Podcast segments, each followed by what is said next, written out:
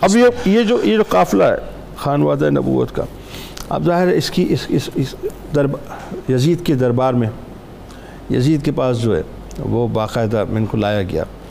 یزید نے بہت گستاخیاں کی بڑے کفری اشعار کہے اور پھر وہاں پہ بھی ایک اور محب اہل بیت تھے۔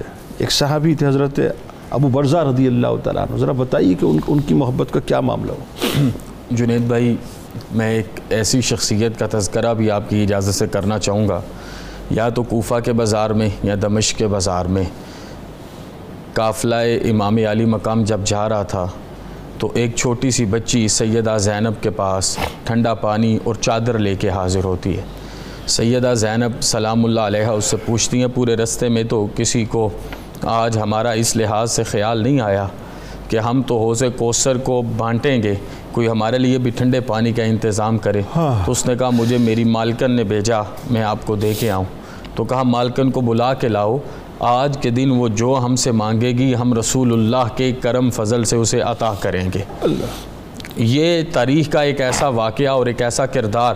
اور پھر اگلے دو منٹ میں میں یزید کے دربار تک بات لے کے ختم کرتا ہوں کہ جب وہ مالکن آئیں تو وہ ایک بڑھیا خاتون تھیں اور لاٹھی سے اپنے آپ کو ٹیکا ہوا چلتے چلتے وہاں پہ حاضر ہوئیں۔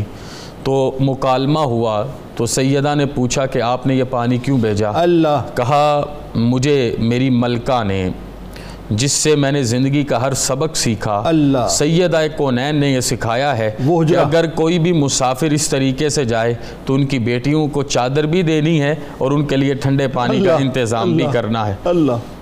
آپ نے جب غور سے دیکھا نا سیدہ زینب نے کہ یہ کون ہے تو آپ کو اپنا بچپن یاد آ گیا۔ اللہ۔ یہ شاہ حبش کی بیٹی۔ اللہ۔ شاہ حبش کی بیٹی یعنی کہ شہزادی۔ یہ شہزادی شہزادی کونین کی خادمہ تھیں۔ بات یہ نام سید صاحب جنہوں نے امام حسنین کریمین علیہ السلام کی بیماری سے شفا یابی کے لیے خانوادہ نبوت کے ساتھ روزے رکھے ہوں روزے رکھے۔ ان سے زیادہ محبان اہل بیت میں کس کو شمار کریں گے آپ۔ منظر سوچئے گا یہ منظر سوچئے گا کہ جب آپ نے غور سے دیکھا یہ تو اماں فضا تھی تو آپ نے کہا کہ اماں فضا چاہتی کیا ہو؟ کہا کیا چاہنا ہے؟ وقت گزرا جب سے میری ملکہ اس جہاں سے گئی میں مدینہ تو رسول چھوڑ کے آگے رہا نہیں جاتا۔ تھا۔ یہ وہ بلال حبشی والا عشق ہی ہے نا۔ تو صرف یہ چاہتی ہوں کہ وہ تین بچے جن میں سے ایک حسن حسین اور زینب ان میں سے کسی کی زیارت ہو جائے۔ تو آپ نے کہا اماں یہ تو کام ہو گیا۔ کہا وہ کیسے؟ کہا آنکھ اٹھا کے دیکھیے یہ جو سر نیزے پہ ہے یہ حسین کا ہے۔ اور قریب کر کے نکاب اتار کے پردہ ہٹا کے کہا کہ یہ جو میں زینب ہوں۔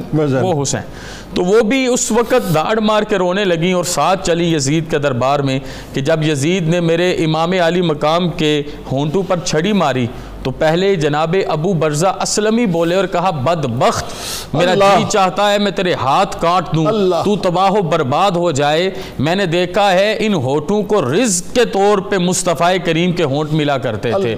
پھر اس کے بعد حضرت فضا نے کلام کرنا شروع کیا اور حضرت فضا کے کلام پر یزید نے ان کے قتل کا حکم دیا۔ تو وہاں پر جتنے حبشی غلام تھے وہ ان کے لیے کھڑے ہو گئے۔ اور پھر آخری جملہ کہ سیدہ زینب سے جب یزید نے یہ پورا پیغام کربلا اس جملے میں کنکلوڈ ہو جائے گا یزید نے جب کہا ما رئیت فیل اللہ بی اہل بیتی کہ اللہ نے تمہارے خاندان کے ساتھ کیا کیا؟ اللہ۔ تو آپ نے کہا تھا واللہ ما رئیت الا جمیلہ جتنا خوبصورت ہمارے ساتھ ہوا کائنات میں کسی کے ساتھ ہوا ہی نہیں۔